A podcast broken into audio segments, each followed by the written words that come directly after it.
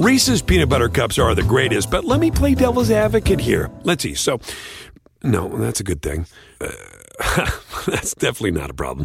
Uh, Reese's, you did it. You stumped this charming devil. This podcast is part of the Robots Radio Rocket Club, a program designed to help all podcasts reach their full potential. For information about joining the Robots Radio Rocket Club, check out robotsradio.net.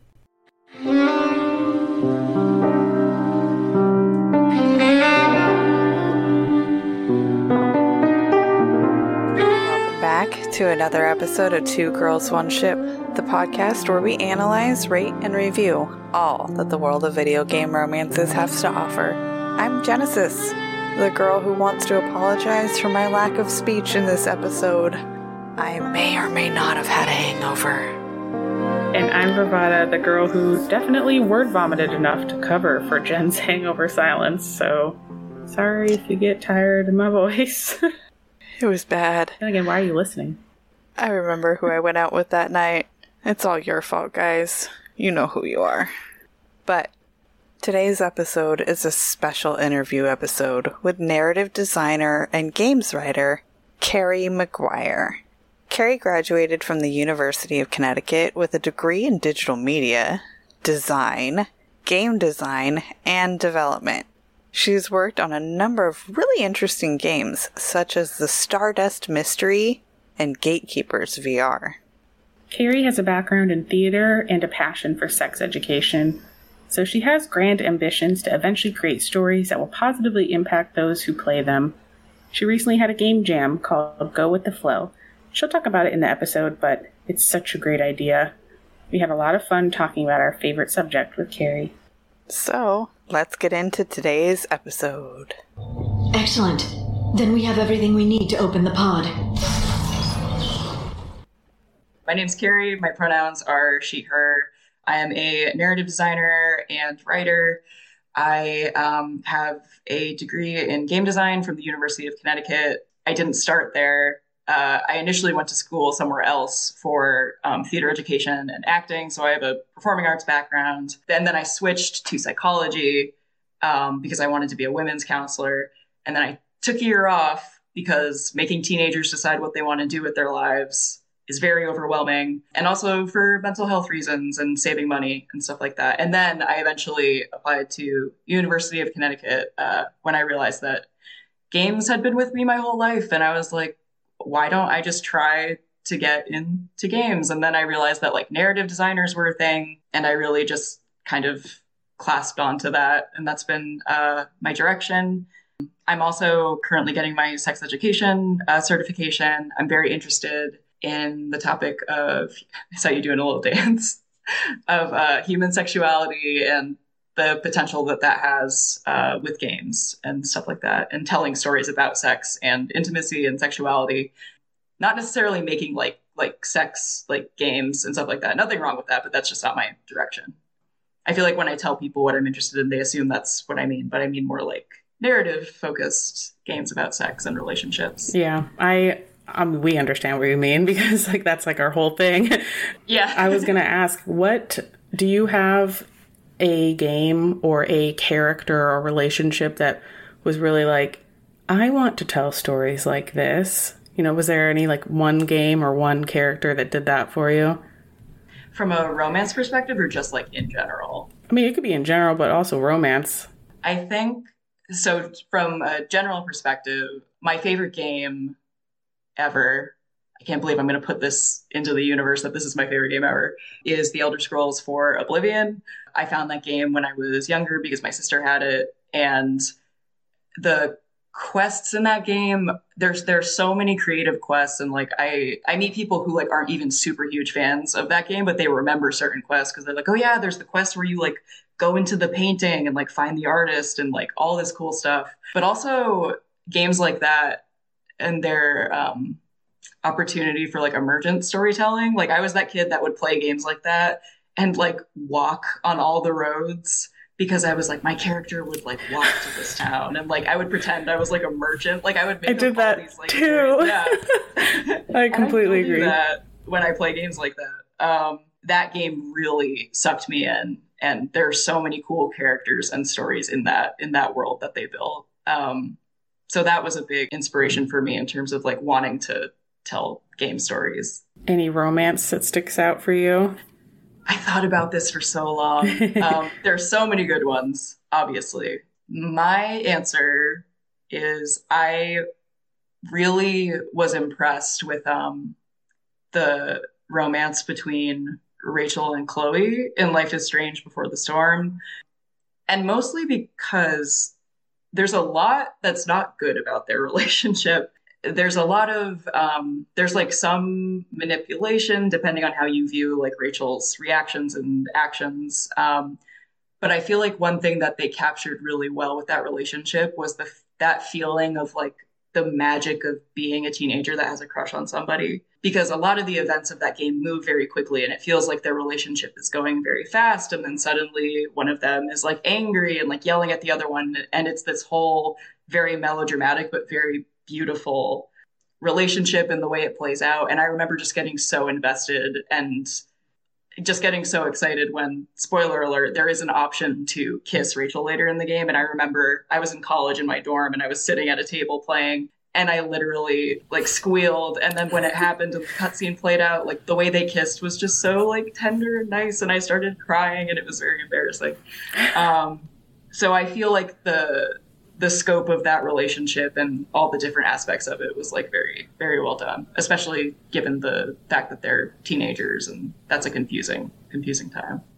They captured it really well. I haven't played that game in a long time but i remember being drawn to that game because i was like you're just a teenager going to school? And like mm-hmm. who makes a game about that? But i was really fascinated because i, I love I just was like, "What's the story?" And I I barely remember that game because it's been so long, and I think they've made a few since then, and I really need to pick that yeah. series up again because I remember being really impacted by that game too. I was just like, I can't believe this is so good for what the story is. Like for a game, I mean, like this would be a fine TV mm-hmm. show, but I didn't. They, they, did it so well. I'm really, really into this game. Like most people want to play games because like I want to kill a dragon or I want to ride a T Rex or something, you know.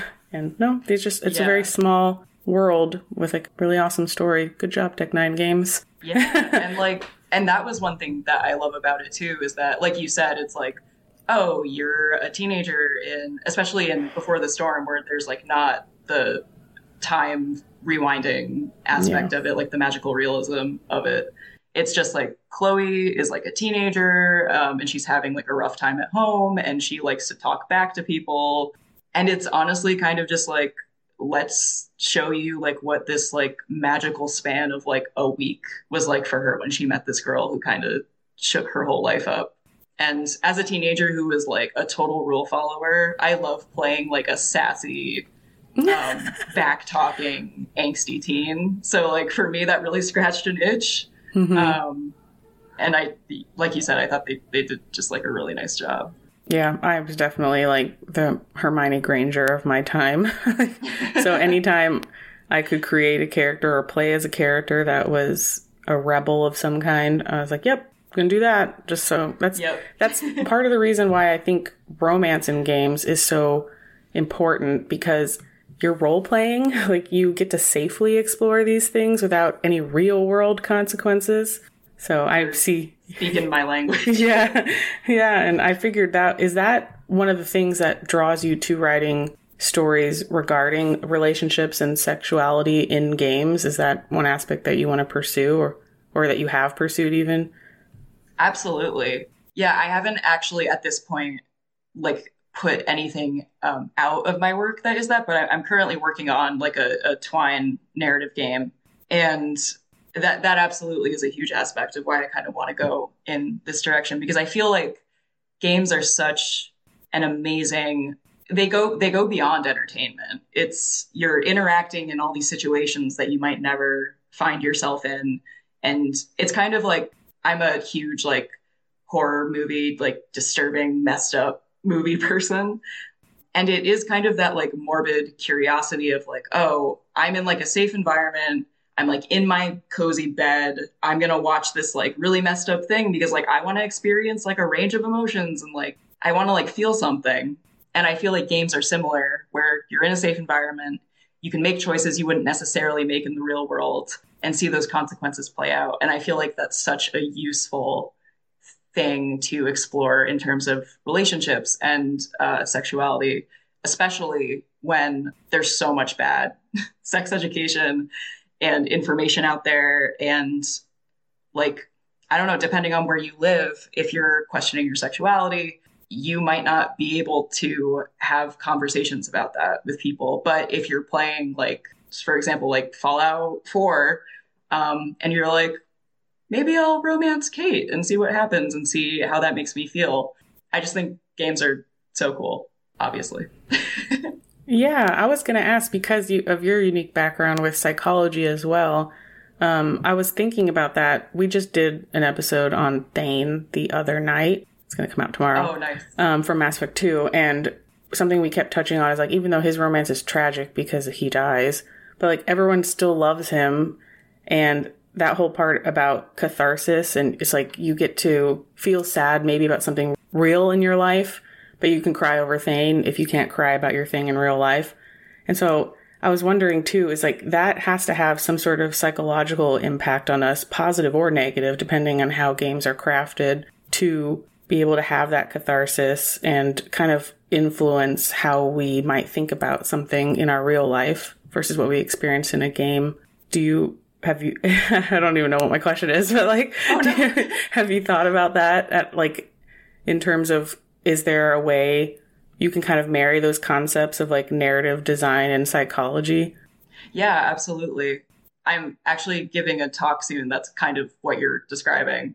Having like giving people the opportunity to kind of expel that like emotional buildup that maybe they're experiencing in their life. Like for example, with a character death, um, you grow so attached to characters if a game is is well written or if you relate to something with the character. And I think it's so healthy to let yourself, like you said, like almost kind of like breathe through a fictional character.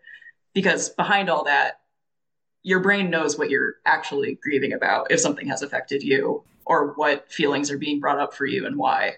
So I think it's a very healthy I don't want to call it a coping mechanism, but I think it's a very healthy outcome of games exploring more emotional topics and serious topics. And it helps people be more empathetic because I feel like there's also surrounding that people seeing how people are reacting. So even if a character death didn't affect somebody really much at all if they hear somebody talk about how much it affected them and why that's also a net good yeah it can kind of like model appropriate behavior in a way or like maybe not appropriate but healthy grieving or healthy responses to things i mean i i'm a woman obviously so i come from a woman's perspective but i know a lot of men in this society have a very hard time tapping into emotions that are not anger or just neutral, I guess.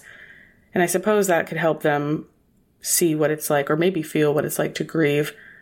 And as on the woman's side of things, I feel like with games lately, we've had a lot of positive representation, both of strong but not hypersexualized female characters and also healthy relationships. Like my mind i i'm i just finished uncharted so my mind is really i don't know have oh, you ever nice. played uncharted yeah i actually have never played uncharted oh. i've watched it i've never picked it up myself though well shout it from the rooftops especially if you are a narrative person it's like um, we were just i was just talking about this with someone about how it's one of the only games i can think of that has a true ending too it's like a full complete story every every other like narrative game that I enjoy, Mass Effect, it's continuing, Dragon Age, it's continuing, Horizon's continuing, you know, like yeah. or it's based on something else. Like Marvel games are based on comics, movies, etc. So you kind of already know how it's going to go potentially or where it could end.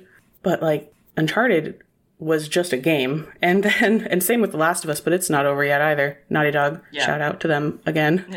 but for Uncharted, like their relationship, Elena and Nate, they've when we first started this podcast, when I was researching like who are the most popular romances in video games, and their relationship kept popping up. And at that time, I hadn't played the game. I played the game, and I was like, that's like such a good, solid example of. I mean, they are a cis het relationship, but she is just as capable as he is, and they have a lot of fights, and they mm-hmm. really demonstrate good ways of talking about your feelings and coming back together and overcoming things. And it is a long term relationship because that's something Jen's always saying that she would like to see more. Because usually in games, it's like you meet, you fall in love, you have sex, the end. Like that's the end of the And relationship. then like you won. It's- Yeah, you won. That the sex scene was your prize, basically. Which there's mm-hmm. nothing wrong with that, but it is nice to see what happens after that if you have a relationship and like That- you that is- really get to oh, see. No, it's okay. You just get to see the relationship like over the course of 20 years. Basically, it's amazing. That So- is cool to have a like a more long term view of a relationship in a video Yeah. game, and the fact that they gave it the dimensions of like they still fight, and like she's also very capable, and they kind of match each other in that way. But yeah, but where I was going at with bringing them up was just thinking like how I you mentioned that you were talking about or researching or something with women counseling. What, what was that that you said in the Oh. beginning? Sorry. No, no, no, you're fine. When I was um when I switched my major to psychology, Mm-hmm. I was also minoring in women's studies, and my plan was to be some sort of uh, counselor. Yeah. So I imagine that study because I took one women's studies class when I was in college, and it was it opened my eyes to so many things, and I think that's why I'm the raging feminist I am now. Um, because I honestly like I mean I thought I was before, but then I learned all these things, and coupling that with games I think is such a unique perspective. Like, do you have any? Oh my gosh, ambitions. Sorry, I need to finish this coffee. Ambitions Oh, to I do too. write a story like that like where where would you want to take romance in games in the future Yeah, I guess my goal with the work I want to do in terms of romance in games and things like that, um, I really want. How do I say this? I apologize. I've never tried to articulate this out loud before, actually. Um, I'm kind of trying to make the romantic and like sexual aspects of a story uh, simultaneously like what the story is about, but also not it's not the only thing there. I feel like a lot of times if something has a sexual aspect to it um, or a romantic aspect, sometimes the other things that make a story really good or flesh out characters can get lost because it's like you have these two characters and they're either like being intimate together or they are falling in love and it doesn't really go beyond that. So I'm trying to make narrative experiences that are fleshed out in other ways while also having like sex be like a big I don't know what the word is be like a big um like main piece of it but also having those other like kind of quieter moments to it. the quiet moments in between those those are what I feel are missing in a lot of relationships that we see in video games. It's one of my big things that I really want to see because it's like I have, you know, almost 19 years of experience in this one. Me and my husband have been together forever now. And I know looking back, yeah, there were those big moments where, yay, achievement unlocked. But I also know that it's been 19 years of just, you know, the good mm-hmm. morning kiss. And, you know, so I, I would love to see, I want to see my relationship in a video game romance. I it's interesting that you brought up that point of like after a while it's like the wake up like good morning kiss. I actually felt that that was one thing uh, that was interesting in Stardew Valley is that after you marry your spouse they move all they move some of their stuff into your house. And then every day it's like they you kind of fall into a routine as a player with them. It's like you talk to them every morning and you can give them like a good morning kiss. And the dialogue kind of repeats day after day. And I sat and I thought, and I was like, that's kind of, I think it's kind of brilliant actually, because it's almost like the giving them items and like having those cutscenes with them was like the quote unquote honeymoon phase. And now you've settled into like this nice life together where you know each other and you have a routine. And I thought that was interesting that you get into that routine as a player, but it also could be indicative of a routine we fall into with relationships after a while. yeah uh, harvest moon's the same way but i think i don't i haven't played stardew valley despite all my friends telling me i should but i with harvest moon's the same thing you once they move into your house they could say good morning you can give them a kiss you have a kid or two and then that's you just keep managing your farm And I thought that was cute. That when you were talking about the quiet moments, it made me think about something that happened in Uncharted 4. No spoilers, everyone. The game came out in 2016, so play it. But um there's this moment where in the very beginning of the game you kind of you get a glimpse of Nate and Elena's everyday life. They're in their house, they cooked dinner, they're eating it together and chatting. They play Crash Bandicoot on the PlayStation, which is super cute. And then way later in the game, when Nate and Elena are getting split up and it's like a life or death situation, when she's saying bye to him, she says, You have to come back because I cook and you do the dishes. And it's like a callback to that Oh. scene. And it was so cute. And I was like, This is exactly what I want to see in video game. Like, I don't think I've ever seen something like that in a video game relationship because usually, like, the other hallmark video game relationships from Mass Effect or Dragon Age, Yep. there's nothing like that because the whole world's on fire in every game and you're not doing those quiet moments. And so that's what I really, really appreciated about that game. Because like, there's like a glimpse of real life. Like, you can really relate to these characters because you're like, that's me and my husband. If he cooks, I do the dishes, and vice versa. Mm-hmm. So I was like, wow, I see myself in these characters, and it's not an RPG, but but those are also ways that you can reflect back on the character and be like, oh, oh my gosh, that's so cute. like I, w- I wish we had more of that. That's a great mm. line. I love that. I love when stuff like that gets added into games because it just makes it feel that much more real. Mm-hmm. Yeah, yeah, it did. I don't want. If you haven't played it, I don't want to tell you too much because I went into it blind. I played the epilogue. Was it yesterday morning or Friday morning? I think. And I think I think I oh know the epilogue. yeah, I watched a video about Uncharted a while ago. Oh my gosh, it was so good, and I didn't, I didn't know how it ended really because, like I said, I didn't, I've never spoiled it for myself. I never played it when those games were coming out. Was when I only had Xbox and they were only for PlayStation. so that very short period of time because I'm normally a PlayStation person. But um, yeah, and then I finally got them, and uh, I was so pleased because I I feel like especially with the internet now, people are so quick to just find out the how it ends or they spoil the story for themselves and I'm I'm glad that that didn't happen with me with this series because it was such a treat to watch it unfold the way that the narrative designers planned it out, the way that everyone who came together to make these games planned it out. And I literally cried because it was so cute. Like, it's also just a nice happily ever after ending, which we hardly ever get in I video was games. say I feel like that's rare. At least Yeah. in the games I've, I've played.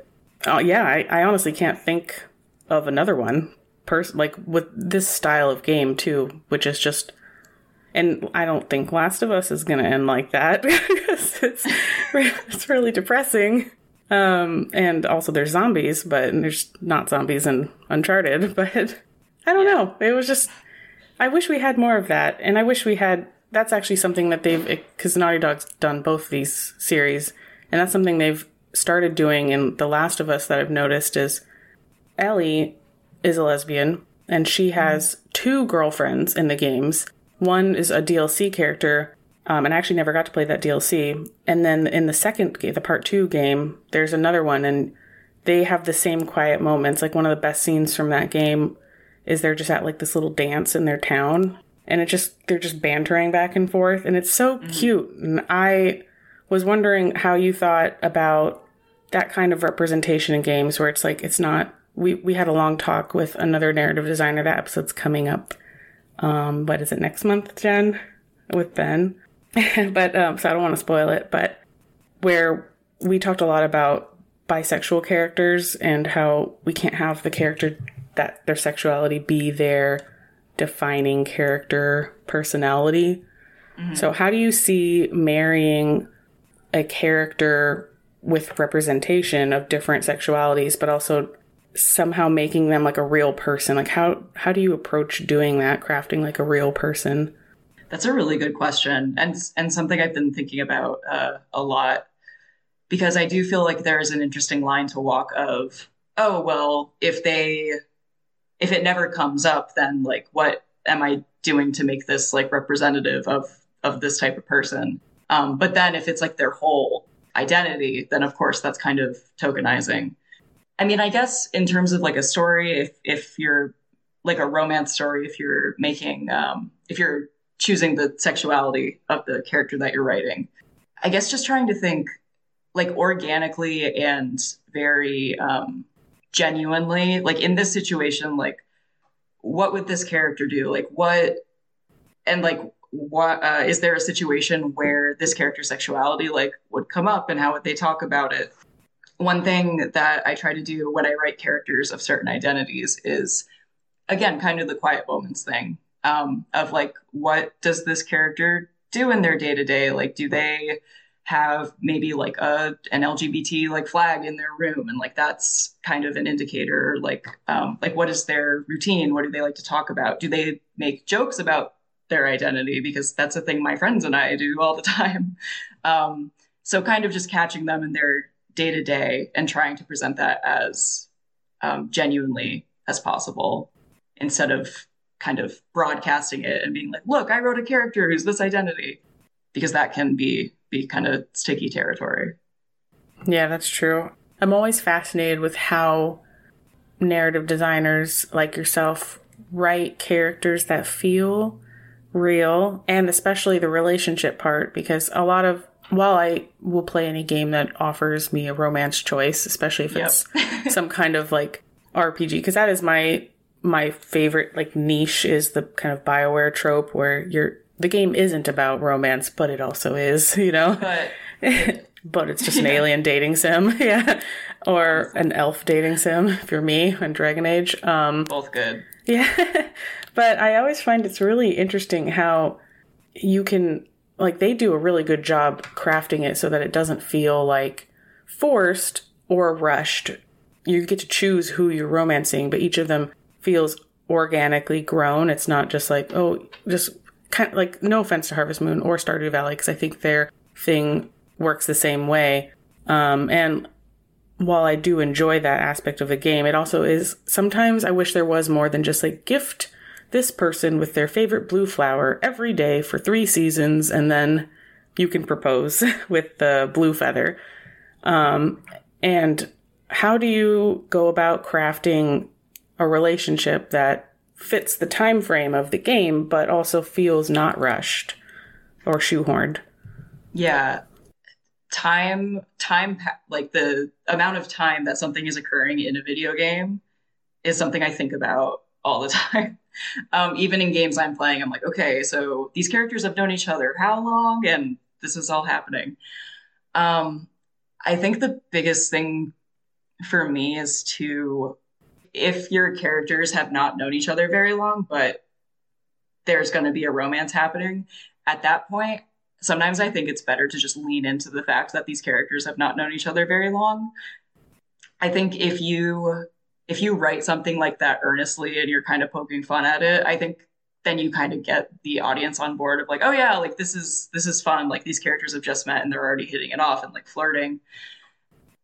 But I think one thing about writing realistic characters that I'm really passionate about is so my background in the performing arts and like theater and stuff um, i've acted and like directed is the way things sound out loud so a lot of the time when i'm writing a script i will read it out loud or hear it out loud in my head to make sure the words are flowing okay because i feel like that can be the difference between dialogue that reads as realistic and dialogue that reads as like, oh, this is dialogue in a video game. And I'm so sorry, I just lost my train of thought. no, uh, when you were saying that, I was like, I do that too. Um, when we write scripts for our episodes and everything like that, you, I will go and I will read everything out loud to make sure that not only does it sound like it's actually, you know, my words the way that I would speak it, but that the words actually make sense and it flows Absolutely. correctly. Yeah. I think that's something that's unique to games as well is the fact that it's not a book, so you're not reading it in your head, you're hearing someone perform it, but it's also your choice have usually with these types of games, you know, you have dialogue options and then they're responding to what you've said to them.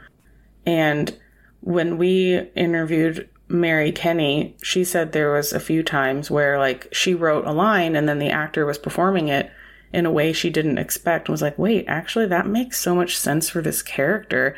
I and it's like, so yeah, I know, me too. I'm like, I mean, as much as I love when I first played Dragon Age Origins and romanced Alistair, and I was like, I want to be a narrative designer. I want to write yeah. stories like this, you know? And then, but, and I thought that was all their magic, but it wasn't until very recently where I was like, you know what? I don't know. This seems so, so stupidly obvious, but like, the narrative designer is just like half of the creation of this magic, and then the other half is the actors, like bringing these characters to actual life. Absolutely. And I think that must be a fun thing to create this person and then watch someone else create the person too and be like, oh, you're right. They would say it like that, or they would say this word instead of this word. And those matter to how they're coming off or what the relationship feels like. Yeah, it really is like a joint effort in that respect. I've only had one opportunity to like workshop a game script with like the people who would be voicing it, but it was so it kind of like shifted my perspective actually getting to hear them read and like talk to them about what I had written and like how it sounded to them and like if they because the thing is like to me an actor as a character is different than the character that you have written for on the page. So like there is a fun process of asking like, "Oh, what, did that feel weird for you to say after you said this line before? Like, what do you think they would say here? Do you have any ideas? So collaborating with the other person who's going to be bringing that to life is very, very cool. It sounds really cool. It also sounds like it could be weird because you have this preconceived notion of this character you made, and then you hear someone completely reinterpret it, maybe. Because it is, I'm, I'll stand by this forever. Like, video games are art, so everyone Absolutely. gets their own perception of it, right?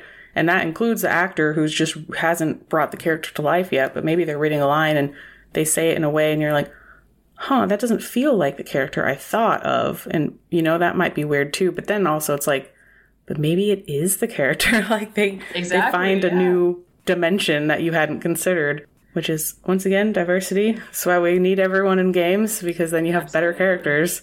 And like that's that's the cool thing about games is working on them there's and this is also something kind of scary about working on games but it's so exciting that everything is constantly like shifting and evolving so like you could write a scene and pour your heart into it and then present it and it's like oh that's not quite right we're going to go in a completely different direction plot wise can you write something else and of course it's disappointing if what you wrote doesn't get used but it's also kind of freeing in a way because it's like i just wrote this thing that i'm really proud of but now I'm going to go and write something else completely different. And like, how exciting is that? So working with like the voice actors and stuff too is the same way where it's like, wow, somebody else completely like reinterpreted what I wrote. And that's so cool. And of course, like you should have the respect for their interpretation as well, because maybe they have a really cool idea that you didn't have. So the collaboration and like constant shifting of everything is really, really exciting to me in games. I was trying to think of something that's equal to that level of collaboration, and I honestly don't know. Because I mean, I don't work in games, although someday maybe that'd be fun. Um, but yeah, but um, yeah, I was. I didn't realize until we start talking to more and more narrative designers, like the amount of people that have to touch what you write. I, I've known a lot of people who also had the similar dream to I want to write for games, and it's like we all have that at least I did when I had that first dream of doing it when I was a kid. I kind of thought it was like writing a book where you just wrote your stuff and then you gave it to them and they are like, voila, here is a game. nope. it's like, like dozens of good. people. Your job here is done. yes. Goodbye. See you for the sequel. Here's your piles of money. oh, Here's nope. a million dollars. Yeah. yeah. nope. But it's just so crazy to me. Like how it's almost like whatever you dreamed up it's just goes through so many evolutions and isn't at all what you first thought of by the time it's over. But it's maybe something better, even, hopefully, because it's yeah. gone through the filter of like all these other people. Plus, with games, the other aspects of like, you need to make this story work within the confines of how the we can craft the environment and the pacing of the lighting and the music and all this plot that's outside of this one scene of dialogue. It's intense. My brain loves like eating that up. I love the challenge of that. Like, oh, we have these constraints, but we want this really cool thing to happen. And I'm like, how can narrative solve this problem? so fun. Mm-hmm. and now let's take a quick break so you can listen to the sponsors of today's episode. Thanks for listening. If you're an athlete, you know the greatest motivator of all is the fear of letting your teammates down. After all, a team is only as good as its weakest link. So you owe it to those wearing the same jersey as you to be your best every time you step on the field. That's why there's no vape in team. When you vape, you can expose your lungs to toxic chemicals that can damage your lungs. If you're a step behind, the team's a step behind. Brought to you by The Real Cost and the FDA. Reese's peanut butter cups are the greatest, but let me play devil's advocate here. Let's see. So, no, that's a good thing. Uh, that's definitely not a problem. Uh, Reese's, you did it. You stumped this charming devil. It's Kaley Cuoco for Priceline. Ready to go to your happy place for a happy price? Well, why didn't you say so? Just download the Priceline app right now and save up to 60% on hotels. So, whether it's Cousin Kevin's Kazoo concert in Kansas City, go Kevin, or Becky's Bachelorette Bash in Bermuda, you never have to miss a trip ever again. So, download the Priceline app today. Your savings are waiting. Go to your happy place for a happy price. Go to your happy price, Priceline. And now we're back with our show. I hope you enjoyed the ad break. So, what have are you allowed to talk about what you're working on or is it super secret squirrel? Oh yeah, any any of like the the work I've like done, it, I I can talk about. yeah, cuz we I looked at your website and thank you. Oh yeah. um, I was interested in um first of all, I don't know what the Stardust mystery is, but that sounded interesting. Are these mobile games or are they like platform? What platform are they on? Yeah, so um, the Stardust Mystery is a PC game. It's available now on Steam. I was only part of that team for the first episode of it. I don't know how many episodes they're up to now, but um, it's a game that was meant to, or is meant to, I should say, educate kids on like science and like the prehistoric era. Um, it was a really, really neat project, and a group of this is when I was an undergrad. A group of students and I got to um, be interns on that project, which was so cool because opportunities like that, especially where I am in Connecticut, don't come along very often.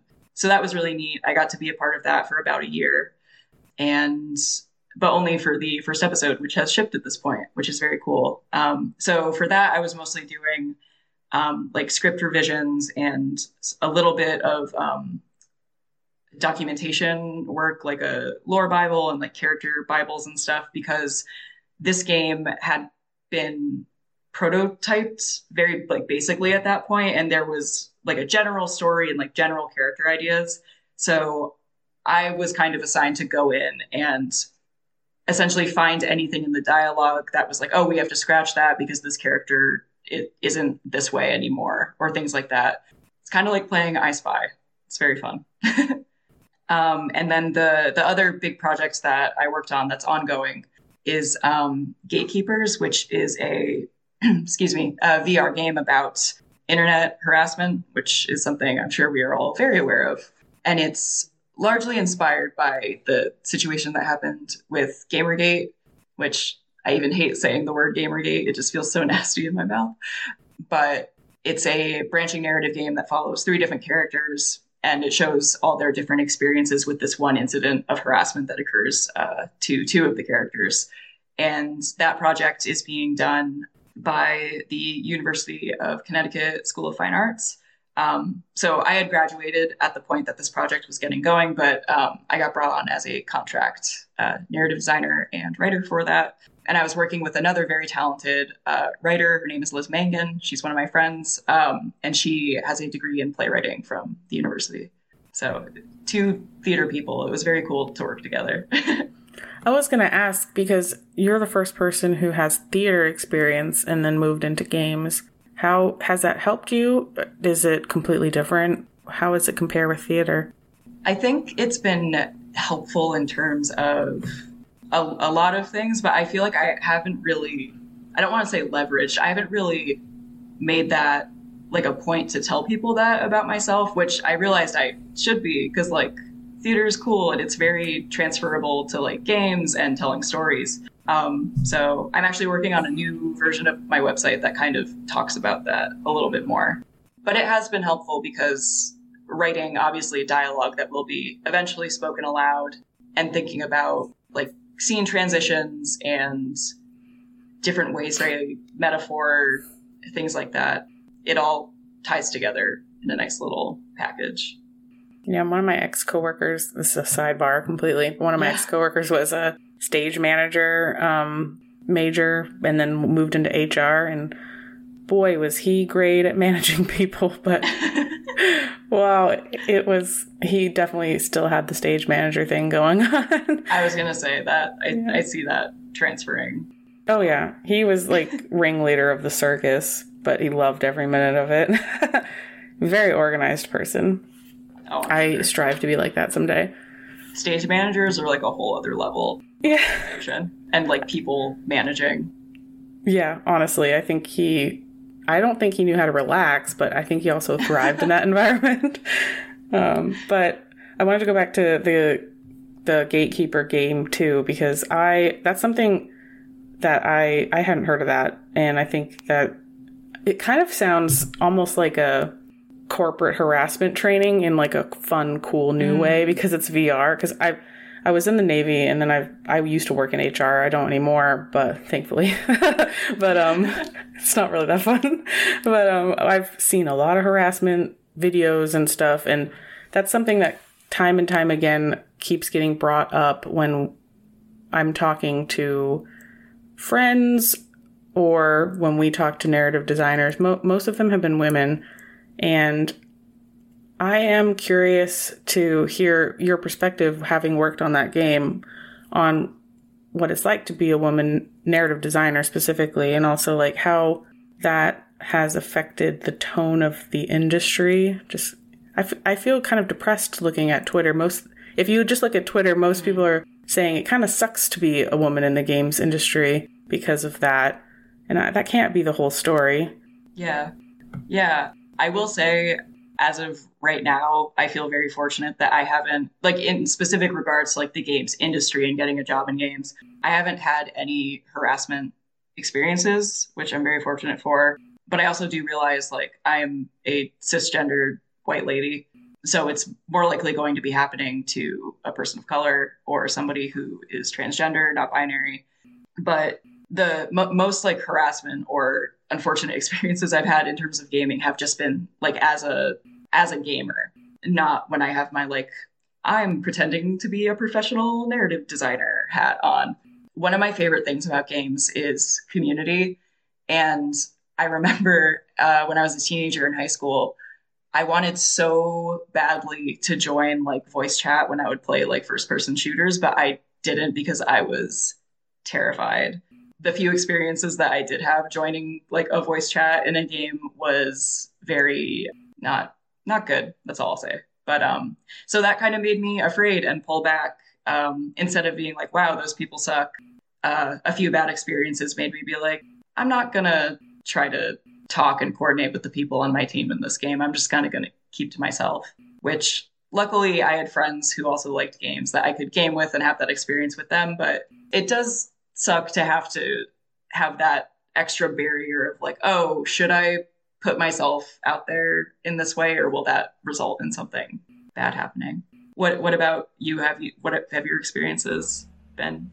Definitely. I don't know how many times I have put into a chat, sorry, Yeah. no mic, just because I don't want to have to deal with the backlash of being a woman in a video game. Honestly, yeah.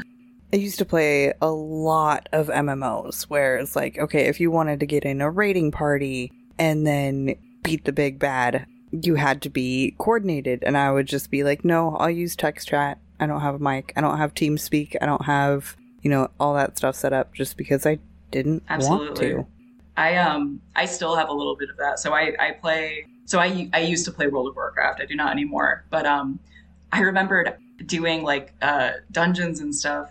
I would always over level myself so I could do the dungeon alone because even with like the text chat, I was so scared people were going to yell at me for being like bad or like not being coordinated enough and I don't know. I still feel that a lot now. I play uh, Elder Scrolls Online very underrated in my opinion. And I'm part of a guild that does like activities sometimes. It's the Alphabet Mafia Guild. It's very cool. And even with these like super friendly people that I'm actually like fine talking to on mic and have a good time with, um, and I know uh, two of them in real life as well, I get so nervous when we do any sort of like combat activities or like events or stuff like that because I I just know that like I'm not as like knowledgeable or coordinated about all the technicalities of like abilities and like when to do things and I feel like I've taken that on as like something embarrassing because of my gender. I'm like, "Oh, because I do feel like people sometimes are like, "Oh, well, women are good at video games too." And I'm like, "Yes, but sometimes we're not, and that's also okay, and it's not because we're women." so I do feel Mm-hmm. that pressure sometimes to kind of like fade into the background so people don't know that I'm not like quote unquote good at like reading or whatever. Yeah, I don't know if it's because I'm an introvert or, or what, but I've always avoided games like that. I, I have played Elder Scrolls Online. Um, I used to have a gaming computer and then it died, but I loved ESO, but I was always alone. I didn't even have friends in the game. I just was wandering around doing my own thing Mm-hmm. because I, I'm just like, I don't want to deal with that. And that, I think you hit on it for me when you were talking. I was like, that is why though, because while I have played games my whole life, I wouldn't say I'm like exceptionally good. I, I usually play games on easy if there is a mode, just because I am there for the story. And it's for me, games are fun. Like it is a fun pastime and it's something for me to do when I want to relax. And I I'm not like very competitive, so I don't feel the need to play on insanity or whatever so that I can prove to myself that I can get through this level on that Survival mode. mode. Yeah. And so the same thing with like the raiding parties and that kind of game, it doesn't have any attraction to me, partly because I think because I'm a woman in this, I've always been in male dominated spaces as a person from the military to games to my job now. And I think it is, it's like you either have to just kind of not be noticed or be the best because you're the, the standard bearer for women in that space. And I'm like, I don't want to be that. I just want to have fun and play my game. Like, I don't want to prove like there are people can be good at it or they can be not good at it. And I'm just there to have fun and I don't want to hear anyone's judgment. So I just women have avoid it. fun. Yeah. just let us have fun. My stance. Cyndi Lauper said it best. Girls just want to have fun. oh, that, that just aged me. Um, That's gonna be that's gonna be my new gaming motto. If people Yeah. yell at me for being bad, just girls just want to have fun. Yeah, Uh, that's that's the thing I never understood either. It's like when they get that mad about it, why are you taking it so seriously? It's literally a game. Like it's your if you're not having fun, you're doing it wrong. I remember someone just like rattling off what I used to play Overwatch as well, Hmm. rattling off like slurs in chat because we like weren't coordinated enough. And I'm like, yes, none of us know each other. This is our first time playing together. Like, what? Also, yeah, just sometimes I see like gamer behavior that is so toxic, it almost Mhm. feels like a parody. Yeah, Um, it's like you expect us to be these like well-oiled machine with the camaraderie of a group that's been fighting together for 20 years. But it's like, guys, we just met each other right now. And then We- using we're that- not. exactly that terrible language too to express how you feel. It's like, oh my gosh, like stop. Yeah. it makes me sad for humanity. I, I want to hope, I'm not sure how it is because I'm not in the games industry and everyone we've interacted with has been lovely. So, and, and it seems like you either have a wonderful team, but there's also all these news articles about the toxicity of people who work in the games industry. And so I'm like, are these players reflecting who some of these people are making these games too? It's very frustrating to me that like there's that many people who are that upset all the time. It is depressing sometimes. Yeah, yeah. The all the all the news coming out about uh, people being mistreated. I mean, obviously, people have known this for a very long time. People are mistreated in the games industry every day, and it's unfortunately way too common. But it it does make you question like who who you can trust and like oh i i've met this person before and they're lovely but like what if we were working together like and it doesn't feel good to have your brain go to that place but unfortunately it's a it's a reality i i like to i like to assume the best in people but um i've been trying to and i try to view that as a strength in myself as opposed to a weakness but there are times when i'm like maybe i don't know maybe i should uh be a little more careful. Yeah, do you do the thing? I do this all the time, when, especially when I'm just starting a job. I expect, I'm like, if I'm super friendly and open, they'll be super friendly and open. And then all I end up doing is like exposing my vulnerabilities for evil people to exploit. and I'm just like, then they just like, I don't know. It's it's not fun if they're if they're not fun. It's either one or the other though. I'm like I either have great work friends or I have an enemy. I'm like, oh no, what did I do? No Not middle a- grounds. Yeah, no, apparently no middle ground. I, I don't want any enemies. I just, I feel like that open and niceness, people who are looking to exploit things or are manipulative or are just there because they've stepped on other people, they view that as a threat because they're like, oh, you're genuine and I'm not, and now I hate you. And that seems to be the case. Well, actually, everything I've seen online about the games industry is like everyone's just being overworked in crunch time and yelling at people and harassment. And I, from my HR background, I'm just like, how is this allowed? Like, how has this not been stopped already? Like, there are no Your special HR laws. Yeah, there's no special laws that like exclude the games industry from following the Civil Rights Act. I don't understand. For yeah, um, I mean, I and this is this probably sounds very naive, but I look at a lot of like systems in place and think like I was talking to my boyfriend about this the other day. Not to get too like, but every day I wake up and I'm like, how is Jeff Bezos allowed to do what he is doing? And obviously, it's such a silly question because there are so many reasons he is allowed to do what he's doing, and he has all this power and money and mistreating people. But it is something you look at and it makes you go like, what?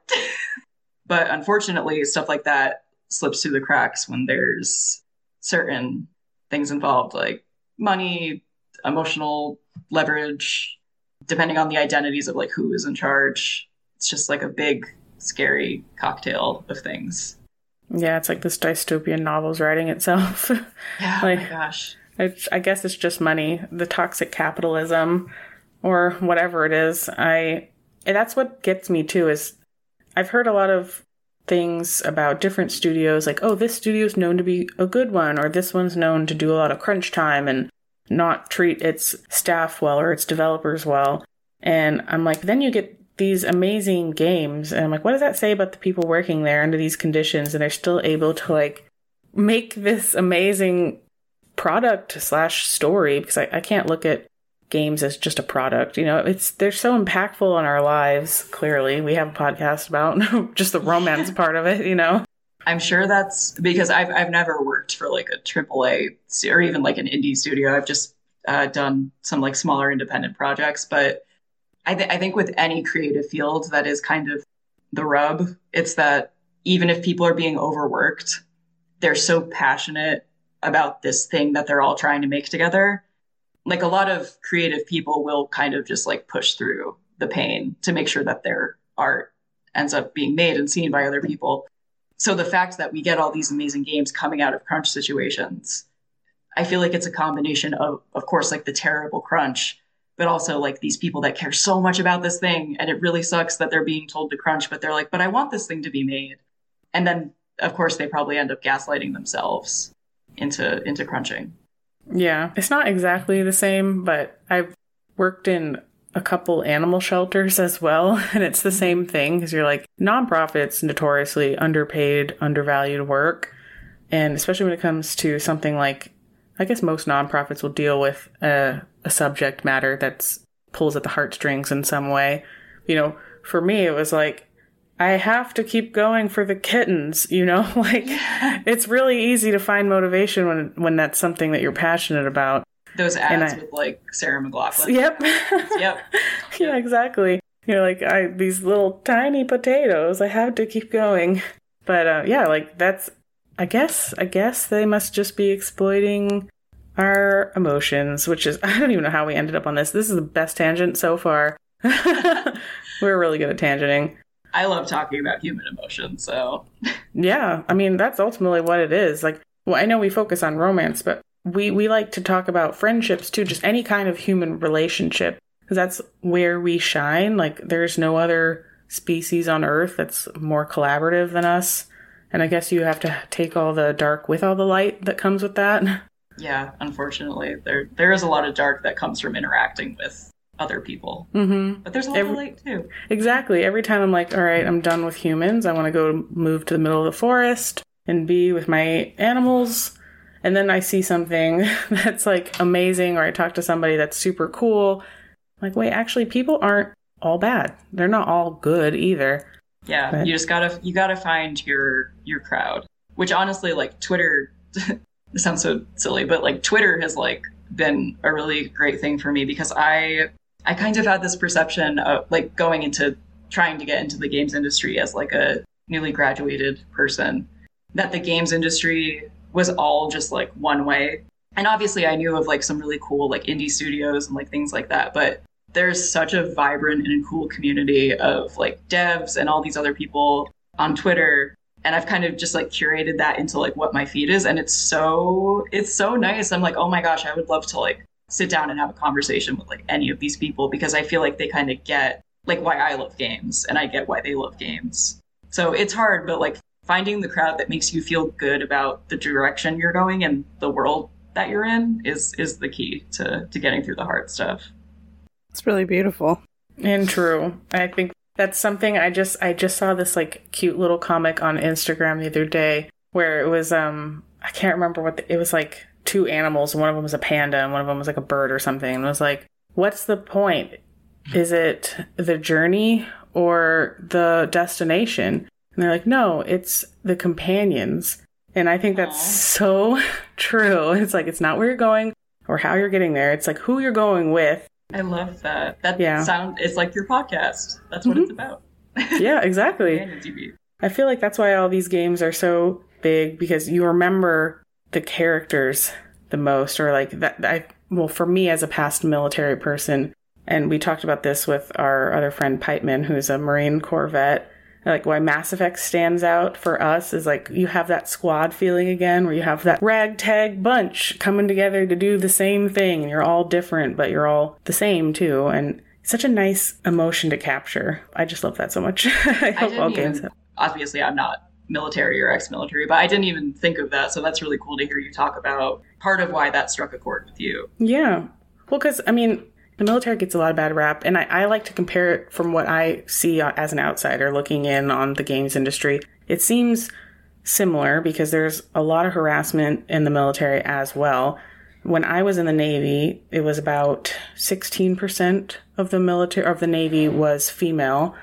Um, so, and my rate, because I was a Korean linguist, was more skewed. It was more even because I'm not sure why, but that there was kind of an equal split between men and women, but still overall way more men. And um, I did experience harassment when I was in the military on a number of occasions, but I also met some of the coolest people ever and did really cool stuff. And that sort of, I never was in like a combat zone or anything, but I did do some intense stuff while I was in. And that sort of feeling of like these people who literally come from all over the country or have been all over the world. And in my case, I did work with some foreign nationals as well. And it was so cool because we were all so different, but we all worked together so well. And that literally was exactly how the Mass Effect, especially Mass Effect 2, where you're going and collecting mm-hmm. your companions and stuff, like they captured that like dynamic so well. And for me, that was a big, I think that's a, a selling point for everyone because everyone kind of wants to have that feeling of like, we got a squad. We got this Yeah. big group of friends, you know,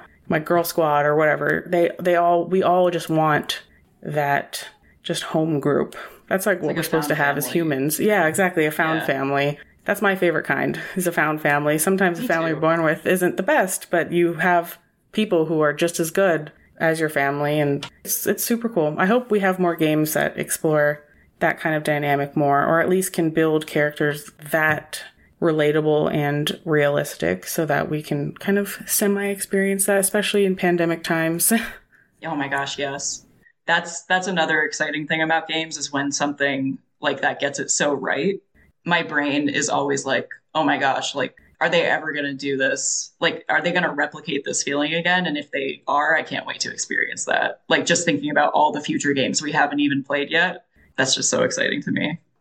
But yeah, Uh, Jen, did you have anything? I think we're almost at our time because we can talk forever. Yes, yes, we can. uh, I think the big thing that I wanted to ask you about is about the jam that you've got going on right oh, now. Oh yes. Thank you for Um, reminding me because I forgot.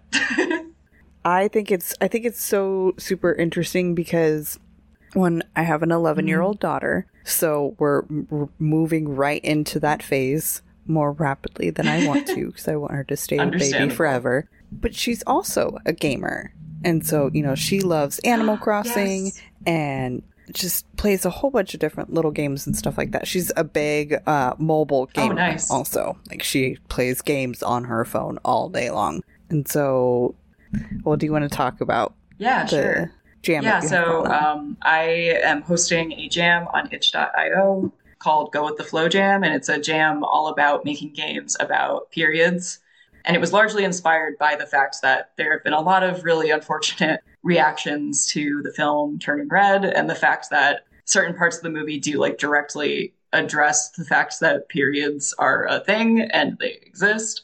Especially as someone who's interested in like sex education, I'm sure you can tell how that made me feel. so yeah, I just wanted to make a game jam about something that you don't typically see as a way of kind of reframing people's thinking about menstruation because the thing that I'm really passionate about is the fact that everyone's experience with like menstruation is going to be different. Some like cis women have periods, some trans people have periods. So I'm really hoping that we get like a wide array of experiences of people making games for this. But also, um, I wanted to make it clear that people don't have to make a game that portrays periods positively necessarily. Um, I know when I first got my period, uh, I was very scared. I was nine and I kept it a secret for a year because I was so embarrassed and I would rather scrunch up toilet paper and put it in my underwear than tell my mom.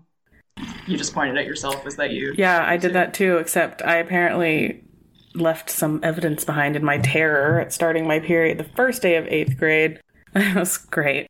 Uh, my mom, got found out. yeah, I got found out, but my mom, no, no offense to my mom, because, you know, we've learned a lot since the 90s and the early 2000s, but uh, she kind of punished, because I'm a twin, I have a twin sister. And Oh. she, she sent both of us to our room until one of us came to her to, to confess. And it was like this huge shame thing. Yeah, it's it's like burned into my memory. And I had to like, my sister obviously was adamant it wasn't her because it literally wasn't. And I was saying, no, it wasn't me either because I was so ashamed. And um, I've, after I don't know how long sitting in my room, I finally went and told my mom. And uh, she just like, I don't even remember what she said to me. I just remember the fact that we got sent to our rooms was just a big deal and was horrible and just felt gross and obviously Yeah, hurt. sure we Yeah, sure my really made an impression on you. yeah, like we had to get put on birth control because our periods were so bad, you know, the cramps. And I'm, I know I'm not alone in that situation either. And it just was uh, not not cool. So I'm I'm happy that you're doing that because if even just one kid learns about menstruation, so that when that happens, if if they're going to menstruate and they do, and they're not ashamed about it or they have no idea what's happening because like I, I think before that i had like a general sense that menstruation was a thing but not what to expect or how it would feel. So it completely took me by surprise too. And um i have a daughter and i'm not going to be doing that to her so That's good. yeah Um, so i hope your game or anyone's game who participates in the jam will help at least just one young person to not go through that Yeah, and that's and that's what I'm hoping too. And um, I'm hoping that again that we get a wide variety of experiences. I know some people are hoping to make games about like menopause, some older people, so I'm really excited about that. But that kind of is my philosophy with anything I want to do in games. Like I I want to like alleviate some sort of pain or shame. So even if it's like there's somebody else out there who's like, "Oh, I want to make games like but maybe with like a like a sexual topic that I can't. That's weird. Like I would love to be someone who's like, you actually can, and people will be receptive to it. Sex is Sex not is not weird. weird, and it's cool.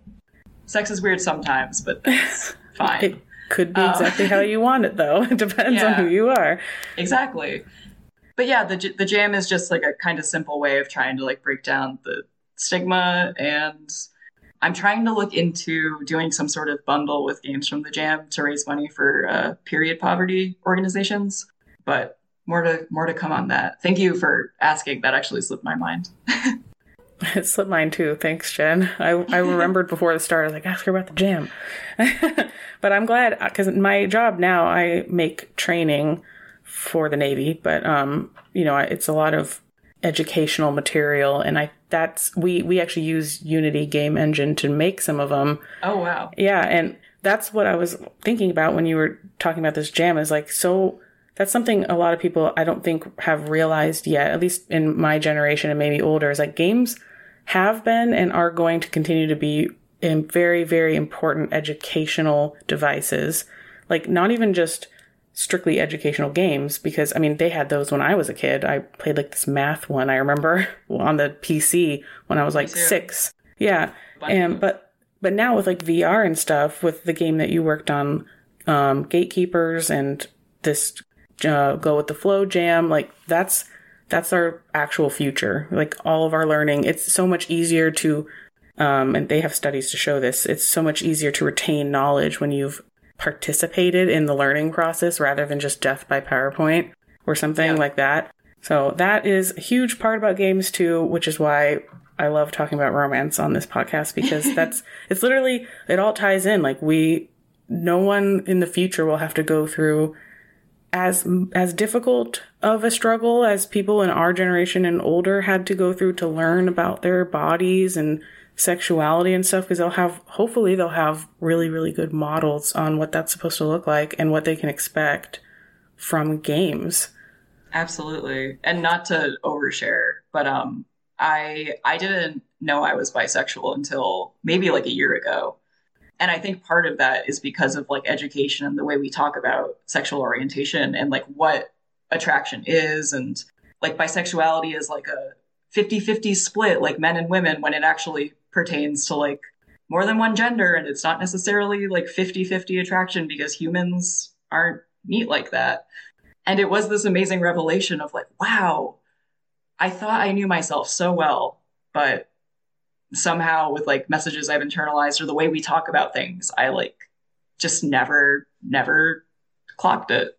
So I, I do hope for a world where stuff gets easier for not just young people, but anyone who is learning about themselves because everyone deserves to know about themselves and their body and what, what it's doing. So and I think the I was like, this is actually the the area of my expertise. yeah, sure, we'll go with that. Um, I think the bisexuality being a 50-50 split came from the Kinsey Yes. scale, where because it's like you're exclusively hetero, exclusively homo, or right in between. And so everybody assumes that the right in between means that you have to be in between the two exclusive, so it's a 50 50 split. But in reality, bisexuality should be its own entire scale of, you know, 10 90 or 90 10 and every other digit in between. yeah, absolutely. Just thinking about things less less binary, less in boxes. Yeah, Mm-hmm. On a scale, on a spectrum. With Going the with flow. Just like exactly game yeah, that's what I was just going to say. It was like contrary to popular belief, old dogs can learn new tricks. Like we are always growing and learning. Just because you're done being a teenager doesn't mean you won't discover something about yourself that you didn't know. That's what a midlife crisis is, you know? Like we are constantly changing who we think we are and, or what we know about ourselves, and that's perfectly fine. It shouldn't be a, few, crisis. uh, quarter life crises. yeah, I have to. um, but yeah, it, it is very exciting to think about the fact that like while it's unfortunate that maybe we've internalized some things that keep us from from knowing ourselves until much later, it is kind of exciting that you can learn something new about yourself no matter how old you are. And that's very cool and it's all all part of the journey. Totally true. And if you're listening, video game company executives, hire Carrie. Oh, thank you. Thank you very much. because she's great, obviously, as you've just heard. If you like what you're hearing, please be sure to leave a review on iTunes or give us a rating on Spotify and subscribe wherever you listen to podcasts. You can find me in our Two Girls One Ship chat on the Robots Radio Discord channel and come give us a follow on all the social medias and on Patreon at Two Girls One Ship. Links to those are in the description.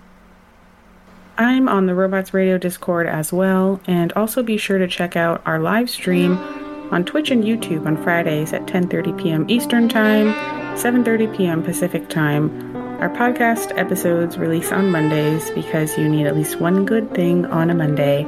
Check out the description for all links if you're interested. Thanks for listening, and remember beauty is in the eye of the controller.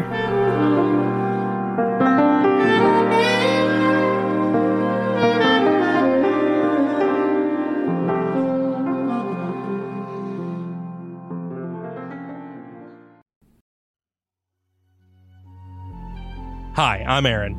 And I'm Ariel. And we're the hosts of the Legend of Zelda Lorecast, podcast about all things Legend of Zelda, from Aryll to Zora, and all the fun things in between. If you're ready to dive deep and learn more about the Legend of Zelda lore and everything surrounding it, come join us on the Legend of Zelda Lorecast.